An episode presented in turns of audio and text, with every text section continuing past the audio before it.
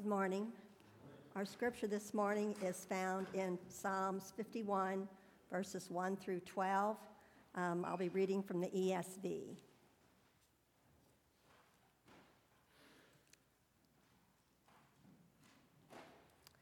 Have mercy on me, O God, according to your steadfast love. According to your abundant mercy, blot out my transgressions. Wash me thoroughly from my iniquity and cleanse me from my sin. For I know my transgressions, and my sin is ever before me. Against you, you only have I sinned, and done what is evil in your sight, so that you may be justified in your words and blameless in your judgment. Behold, I was brought forth in iniquity, and in sin did my mother conceive me. Behold, you delight in truth in the inward being, and you teach me wisdom in the secret heart. Purge me with hyssop, and I shall be clean. Wash me, and I shall be whiter than snow. Let me hear joy and gladness. Let the bones that you have broken rejoice. Hide your face from my sins and blot out all my iniquities. Cleanse, create in me a clean heart, O God, and renew a right spirit within me. Cast me not away from your presence, and take not your Holy Spirit from me. Restore to me the joy of your salvation, and uphold me with a willing spirit. This is the word of the Lord. May God bless the reading and preaching of his word.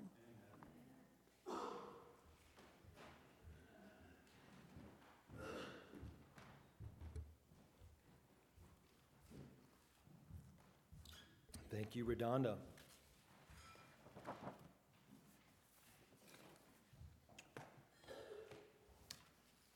I was raised in a church going home. And you could pretty much be sure if the doors were going to be open at the First Baptist Church in New London, the Byers family was going to be there.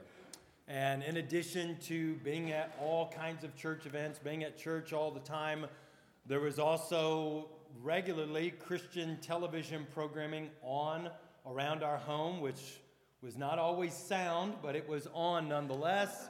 And, uh, and I had the example of my mom reading her Bible routinely of an evening, and I always had the example of my dad at least studying his Sunday school lesson before uh, Sunday school started.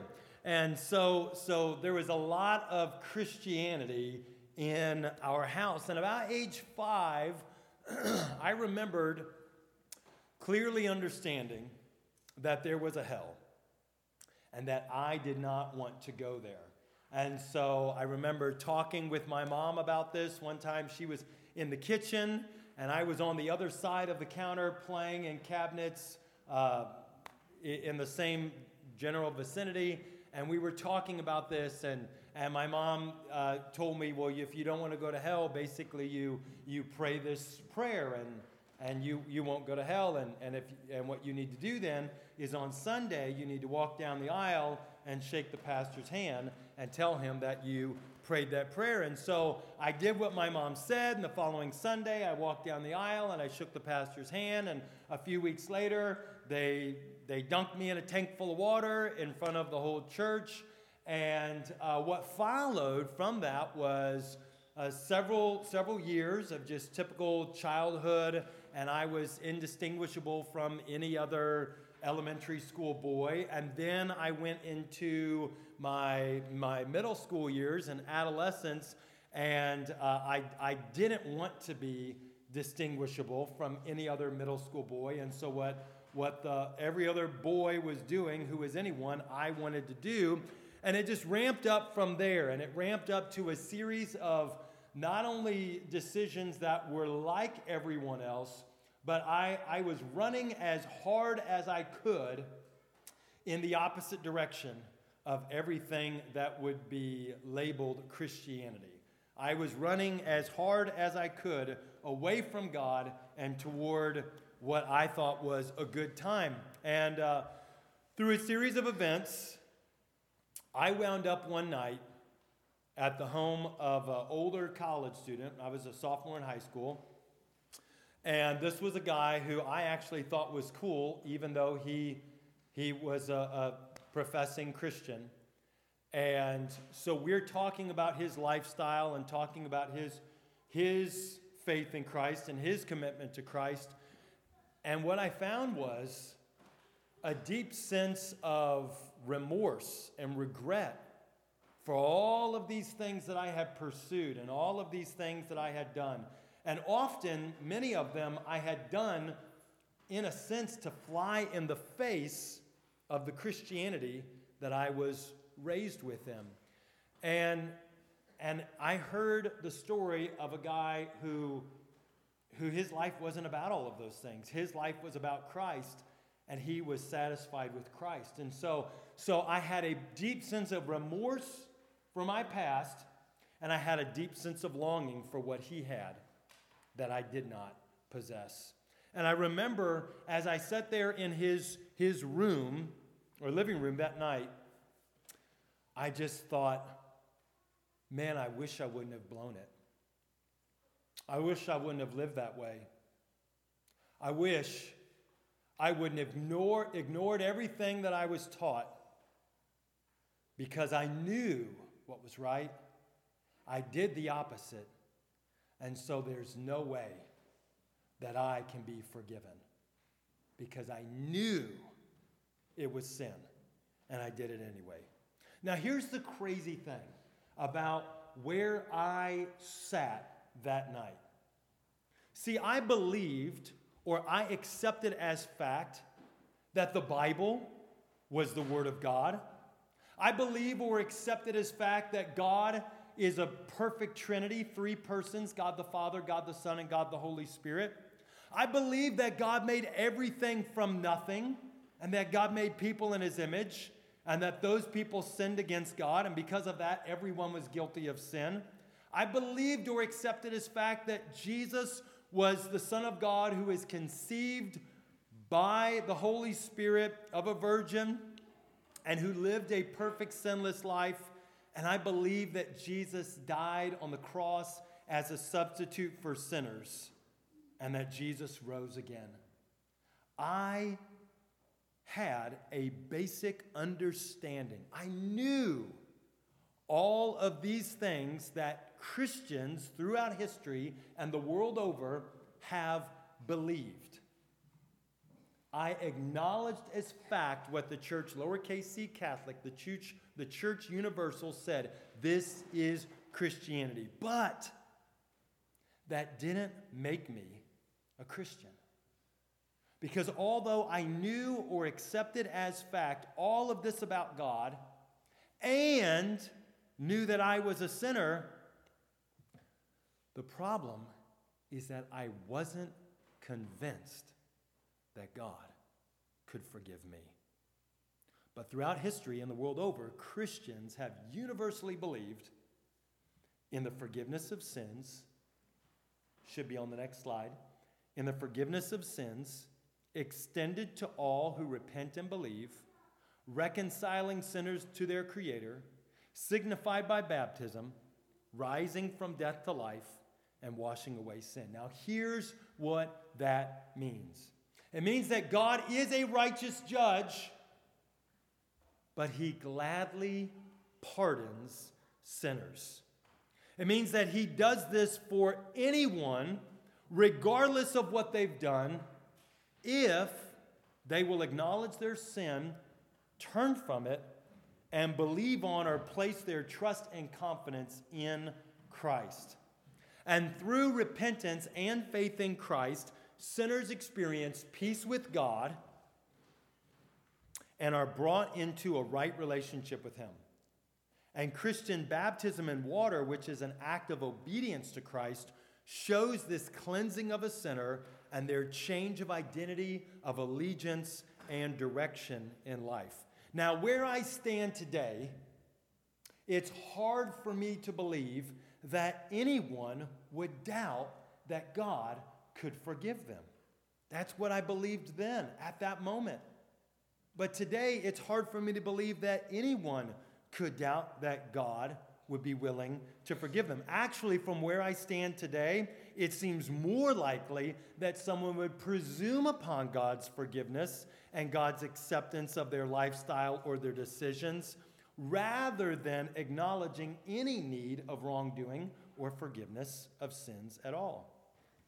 But forgiveness has not always been universally accepted. Today, if you went out and, and asked someone, hey, do you believe that God is a forgiving God? Most people, whether they're church going or not, if they believe there's a God, would say, yes, I, I believe that, that God is forgiving. But that has not always been universally accepted. The fact that anyone would think that God will forgive their wrongs or their sins is evidence of the influence of Christianity. Two of the three great creeds of Christianity, or what we call the great tradition, they include a reference to the forgiveness of sins the Apostles' Creed and the, the Nicene Creed. And writing around the late 300s, there was a bishop or a pastor over pastors in a city, and he was, his name was Rufinus, and Rufinus was asked to give an explanation of the Apostles' Creed. Someone said, Okay, I, I get this is, this is a, a pledge of allegiance to Christianity, but could you, could you unpack it for me? Could you explain it to me? And, and in his commentary on what the Apostles' Creed means, in the section on the forgiveness of sins, Rufinus writes this. Again, should be on the screen. He says, For the pagans, so the non Christians, the, the people who worship other gods, other religions, false gods, the pagans are wont to ridicule us, saying that we, talking about Christians, deceive ourselves, fancying that crimes committed in deed can be purged by words. And they say, Can he who has committed murder be no murderer? And he who has committed adultery be accounted no adulterer? How then can one guilty of crimes of this sort all of a sudden be made holy? But to this, as I said, we answer better by faith than by reason. For he is king of all who hath promised it. He is Lord of heaven and earth who assures us of it. Would you have me refuse to believe that he who made man of made me a man of the dust of the earth can a guilty person make me innocent. So, Rufinus is saying the pagans, they scoff at Christianity. We believe in the forgiveness of sins. They scoff at that. And they say, can God, just by words, forgive someone who is immoral? Can God take a murderer who says, Forgive me, and say you're forgiven, and him not be a murderer anymore? Can God take an adulterer who says, I've sinned, forgive me, and just simply say you're forgiven and him not be an adulterer anymore? Can God forgive really bad sinners? The pagans, they thought, okay, you, you, you know, maybe you got mad and you yelled at someone. Okay, there's a place in our belief system for forgiveness of that. But are you telling me that your God that you worship forgives murderers and adulterers and fornicators. He takes these really bad sinners and he forgives them. Are you, are you telling me that's even possible? And here's Rufinus's explanation. He says, Yes, we believe that. One, we believe that because the king promised it. We believe it because the king promised it. He who is king. It's a reference to God. He says, Also, we believe that because we believe that God made a man out of dust. And if God made a man out of dust, why would it be so hard for God to make a saint out of a sinner?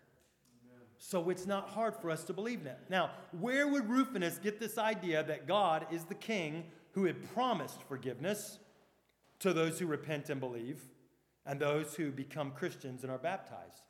Where would Rufinus get that idea? In the Bible. Christians believe what we believe about the forgiveness of sins because of what the Bible teaches about the forgiveness of sins. Beginning in the book of Genesis, we see that all mankind, through Adam's disobedience to God, has been plunged into sin and is in need of forgiveness. And so David acknowledges in Psalm 51, the text that Redonda read for us today, David acknowledges his need of mercy and mercy implies pardon, not getting what we deserve. He acknowledges that he has transgressed or he has sinned against God, And so he needs that stain of guilt removed. He acknowledges that his sin is first and foremost against God, and he acknowledges that God would be right to judge him, to condemn him. And he acknowledges that he has been sinful from birth, not because of immorality on his mother's part, not due to adultery or fornication, but because he was conceived, and from the moment of his conception, he has life, and so therefore he is in Adam. He shares in Adam's guilt, or we would even say original sin. He shares in that guilt from the moment of conception, the moment of his life. So, no matter what we've done to who, or who we've done it to, we have all sinned against God and we all need to be forgiven. This is evident in David's words there in Psalm 51. But how can we be forgiven?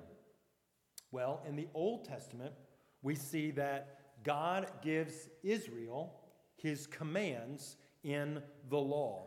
And in Leviticus chapter 4, we see just one example. In that chapter, we're told if a person unknowingly commits a sin, he should take a bull and have it sacrificed this way. And at the end of the passage, it says, And the priest shall make atonement for him, and he shall be forgiven.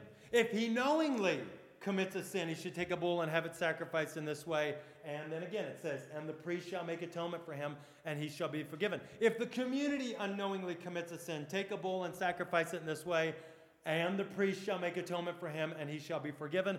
If the pre if the community knowingly commits a sin if a leader unknowingly commits a sin if a leader knowingly commits a sin it has all of these instances. Whether you know it or not you're going to sin and here's the sacrifice you shall make. And if you make the sacrifice for your sin the priest shall make atonement for him and he shall be forgiven the text says forgiven but there is a problem in the New Testament, in Hebrews chapter 10, verse 4, we're told, For it is impossible for the blood of bulls and goats to take away sins.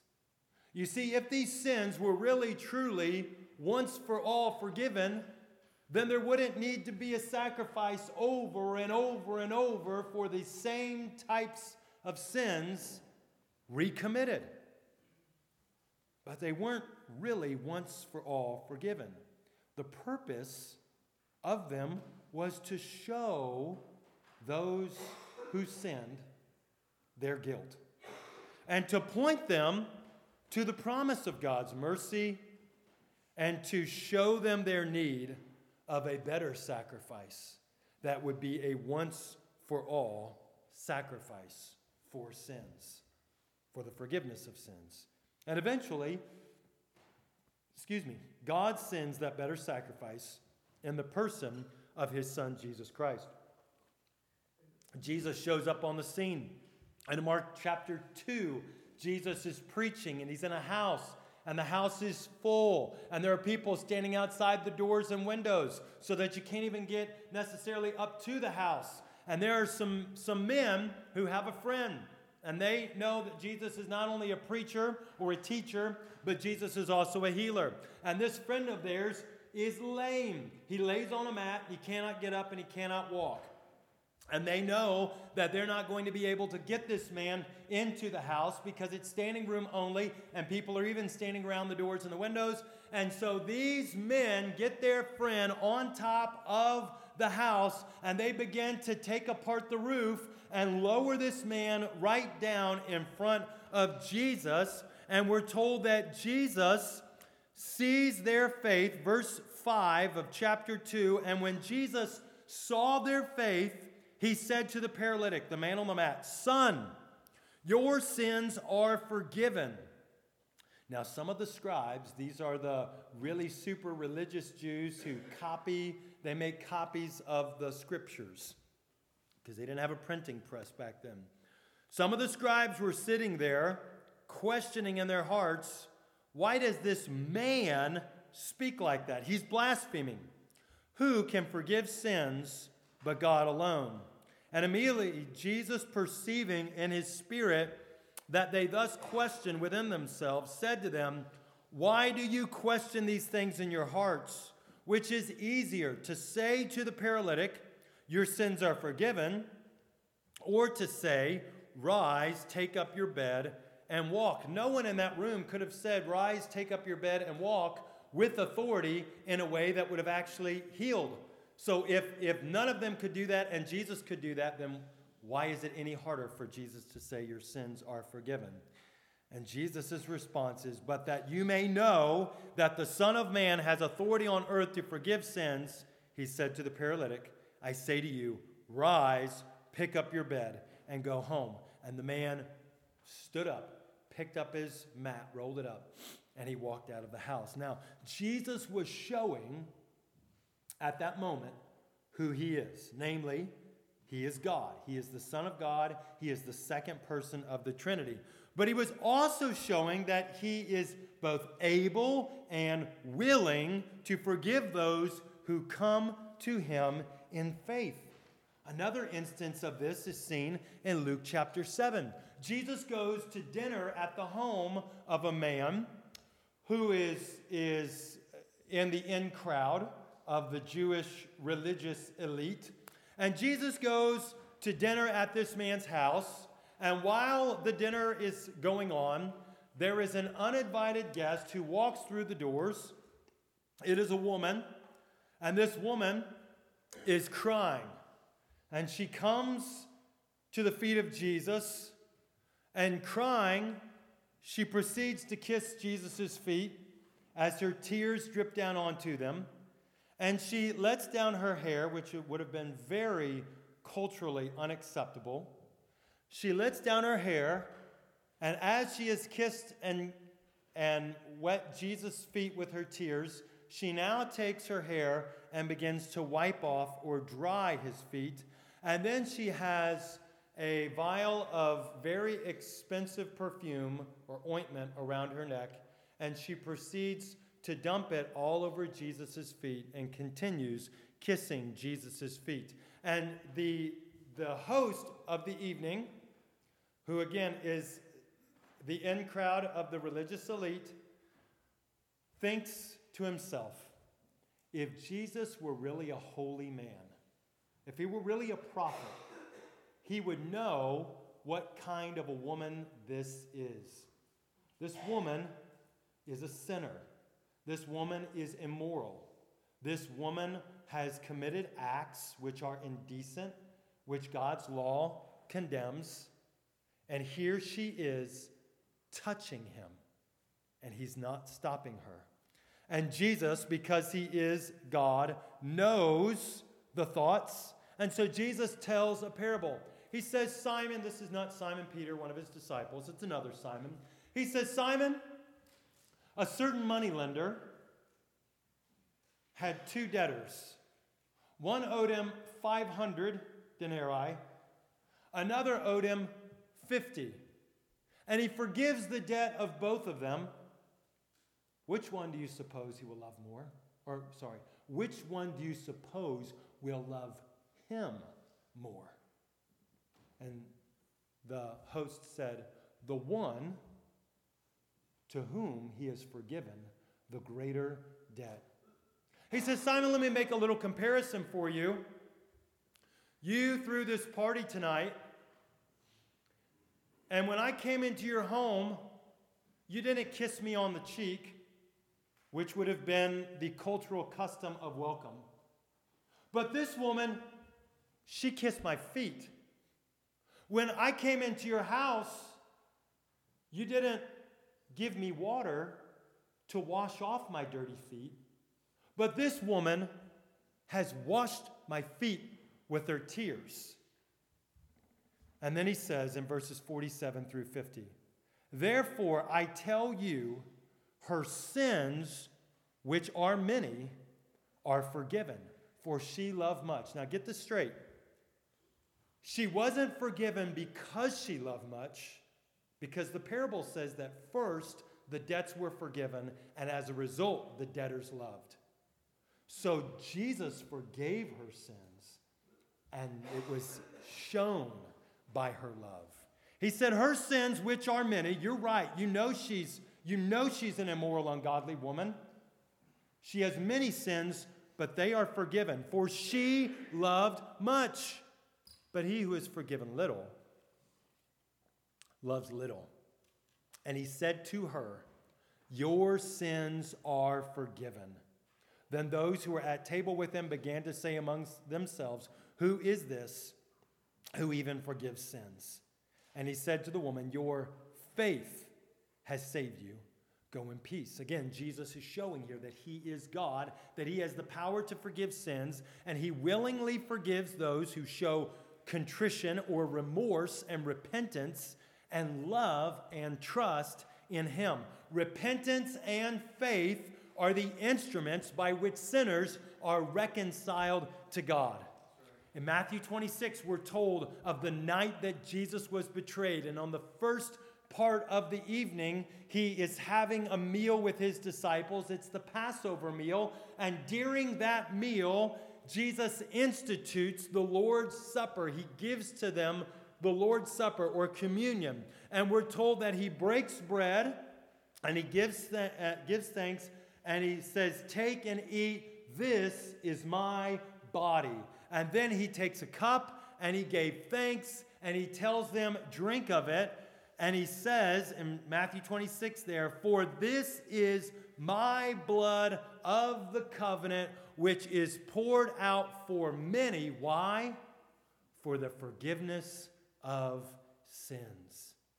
Jesus is showing that he's the better sacrifice that will be made once for all to take away the guilt of sin and grant forgiveness. And this is even more clear from what follows Jesus' resurrection from the dead. After Jesus comes back to life in Luke 24 44 through 48, it says, Then he said to them, to his disciples, These are my words that I spoke to you, talking about everything that has happened.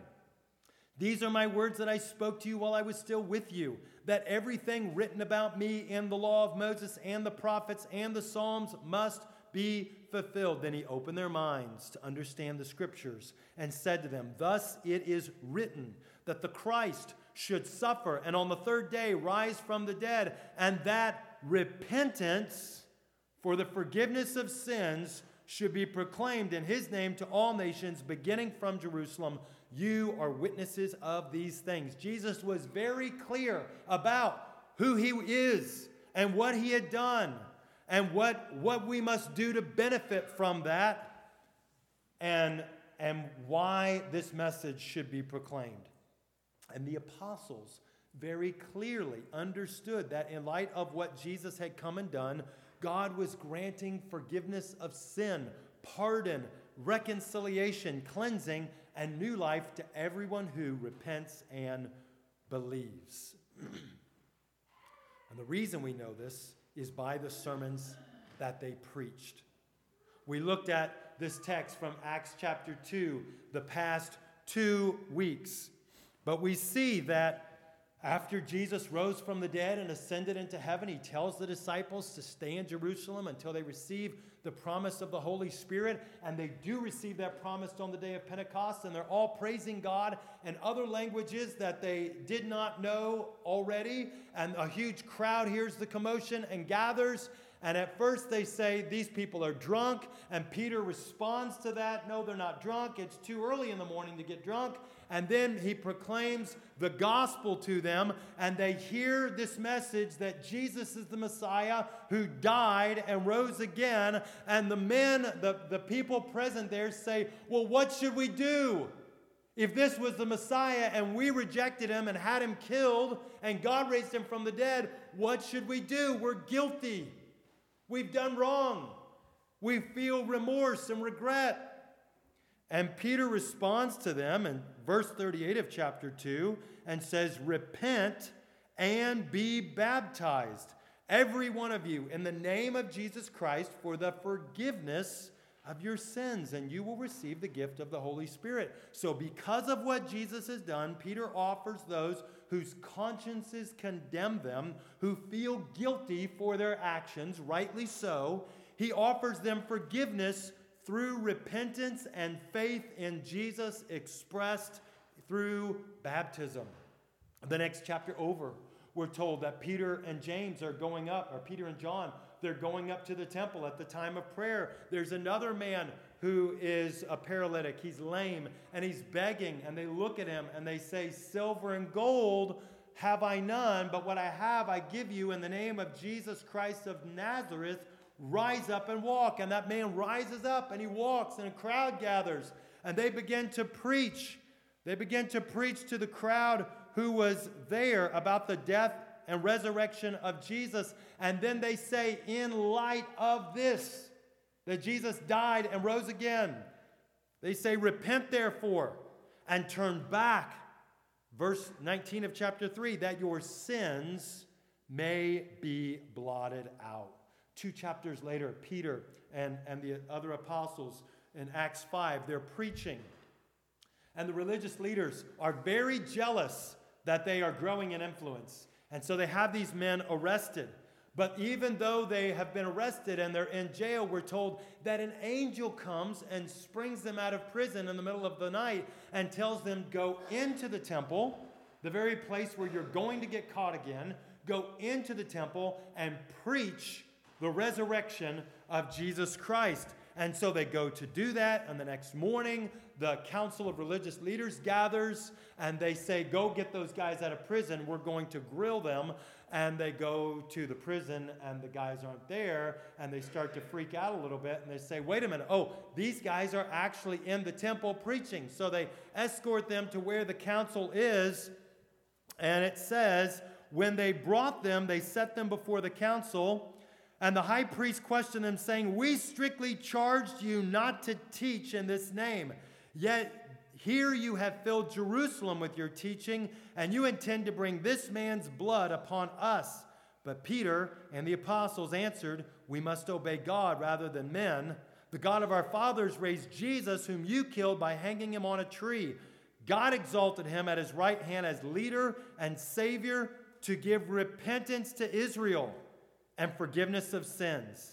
And we are witnesses of these things, and so is the Holy Spirit, whom God has given to those who obey him. The apostles are emphatic about the purpose of Jesus' death on the cross. It is so that God might be merciful to everyone who repents in forgiving their sins. Now, it's important to note at this point in the storyline of Scripture that salvation has been for the Jews that up to this point, the forgiveness of sins is for the Jews. God chose one man, Abraham, out of all the people of the earth, and he made a covenant with that man that he would bless that man and his offspring. That man, Abraham, had a son named Isaac.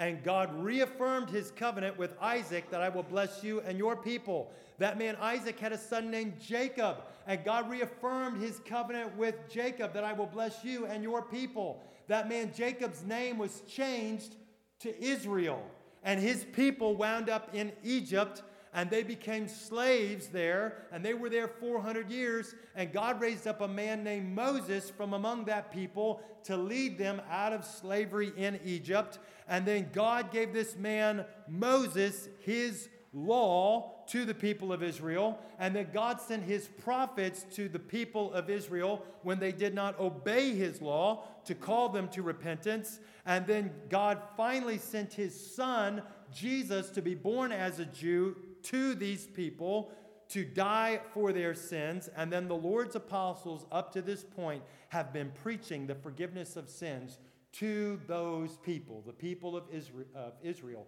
but not outside of those people. And then we're told in Acts chapter 10 that Peter is praying and he has a vision.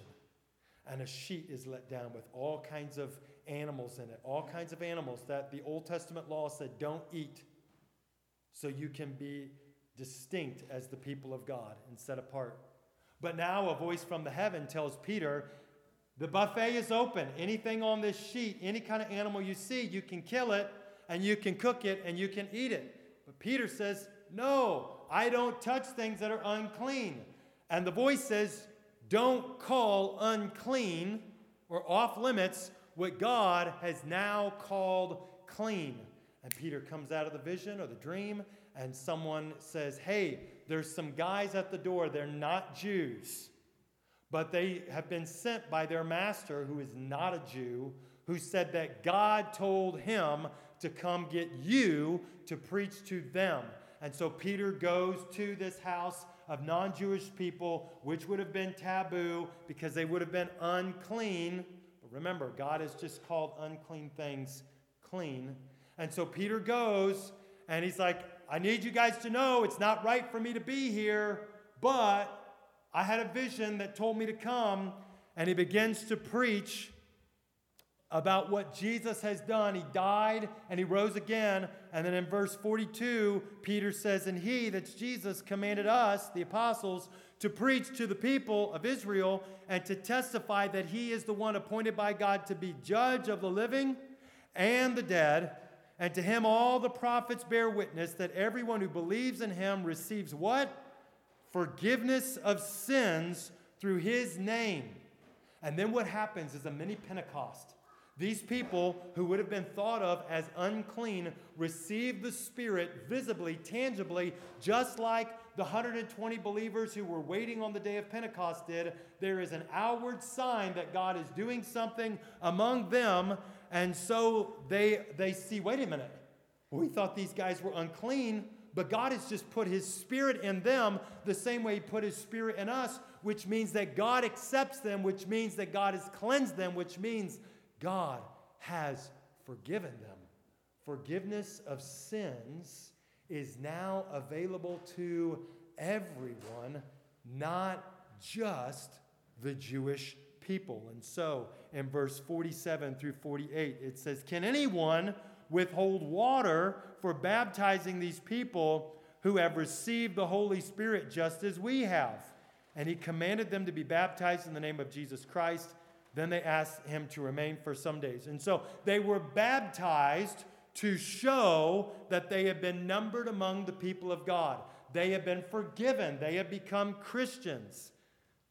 That the forgiveness of sins and peace with God or reconciliation is available through Christ to those who repent and believe is at the very heart of the gospel message or what, uh, or what the good news is. Writing to Christians in the city of Colossae, the Apostle Paul says in Colossians chapter 1 about God that he, verse 13, has delivered us from the domain of darkness and transferred us to the kingdom of his beloved Son, in whom we have redemption. What is redemption? It is the forgiveness of sins in that same chapter, verse 21, speaking of their previous life before coming Christians, before becoming Christians, he says, And you were dead. You were once alienated and hostile in mind, doing evil deeds. He is now reconciled in his body of flesh by his death in order to present you holy and blameless and above reproach before him. How, how could that be possible? How could they be presented holy and blameless and above reproach? if they were sinners. They would have to have their sins forgiven. And then the very next chapter, speaking of the transformation that God has worked in their lives, he writes in chapter 2, verse 10 In him you also were circumcised with a circumcision made without hands,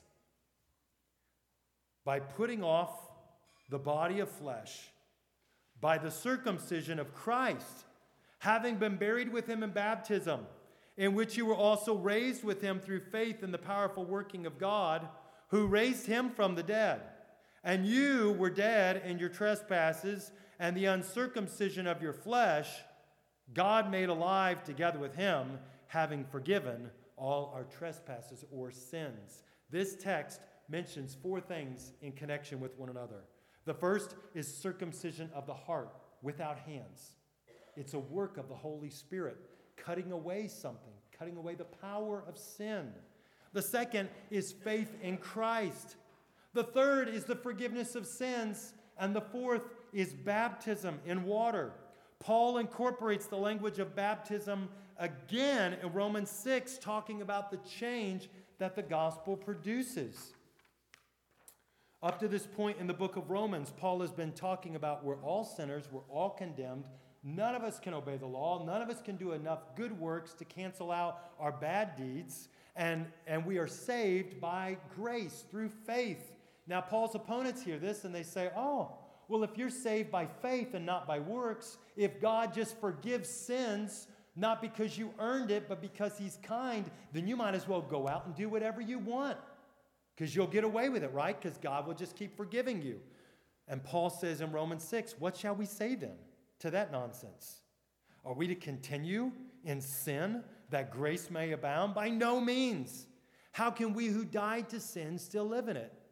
Do you not know that all of us who have been baptized into Christ Jesus were baptized into his death? We were baptized, therefore, with him by baptism into death, in order that just as Christ was raised from the dead by the glory of the Father, we too might walk in newness of life. Baptism is so closely associated with conversion that Paul can use the language of baptism to illustrate the new life that we have in Christ and our new relationship with sin. We're forgiven and we're no longer slaves. Peter tells Christians in chapter 3 and verse 21 of his first letter in the Bible baptism, which corresponds to how God saved Noah and his family through the waters of the flood. Baptism, which corresponds to that, this now saves you, not as a removal of dirt from the body, but as an appeal to God for a good conscience through the resurrection of Jesus Christ. What does it mean to have a good conscience? It means to not feel guilty, right? If your conscience bothers you, it's telling you you've done something wrong. To have a good conscience means I don't feel guilty. I don't feel ashamed. I feel free. And how else can we feel free and have a good conscience other than knowing that all of our sins are forgiven and there is nothing left for us to feel bad about or be ashamed of? And Peter closely ties baptism with this, not by means of the water itself.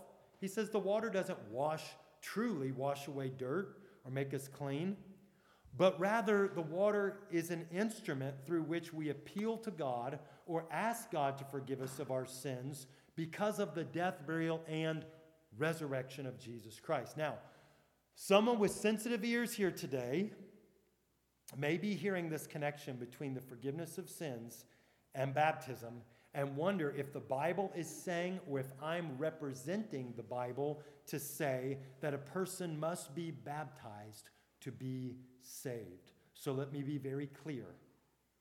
The Bible presents faith in Christ as the means by which we are forgiven of our sins and reconciled to God. And the Bible presents baptism as the demonstration of our faith in Christ and our appeal to God. So it is by faith that we are forgiven and reconciled. And when the Bible talks about our response of faith, it closely associates it with baptism. So much so that Robert Stein, in his book Baptism and Becoming a Christian in the New Testament, can say No one came to the conversion experience, so becoming a Christian, with questions as to whether baptism was necessary for becoming a Christian because the apostolic preaching stated that they must be baptized. Thus, the rejection of baptism was a rejection of the divine program for conversion.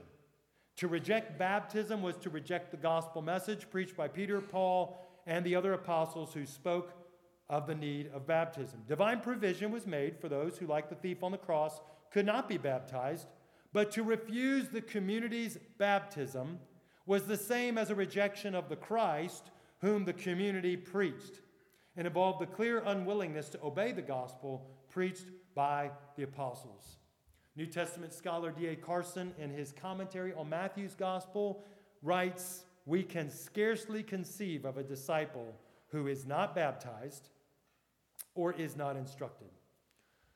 So, what do we believe as Christians? We believe that the forgiveness of sins is offered to all who repent and turn to Christ, trusting in his death or trusting, yes, in his death on their behalf, resulting in cleansing and new life which is signified by baptism. That's what we believe. Why do we believe it? We believe it because that is what Scripture teaches. So, quickly, why does it matter? Why does it matter that we believe that? Three reasons, quickly.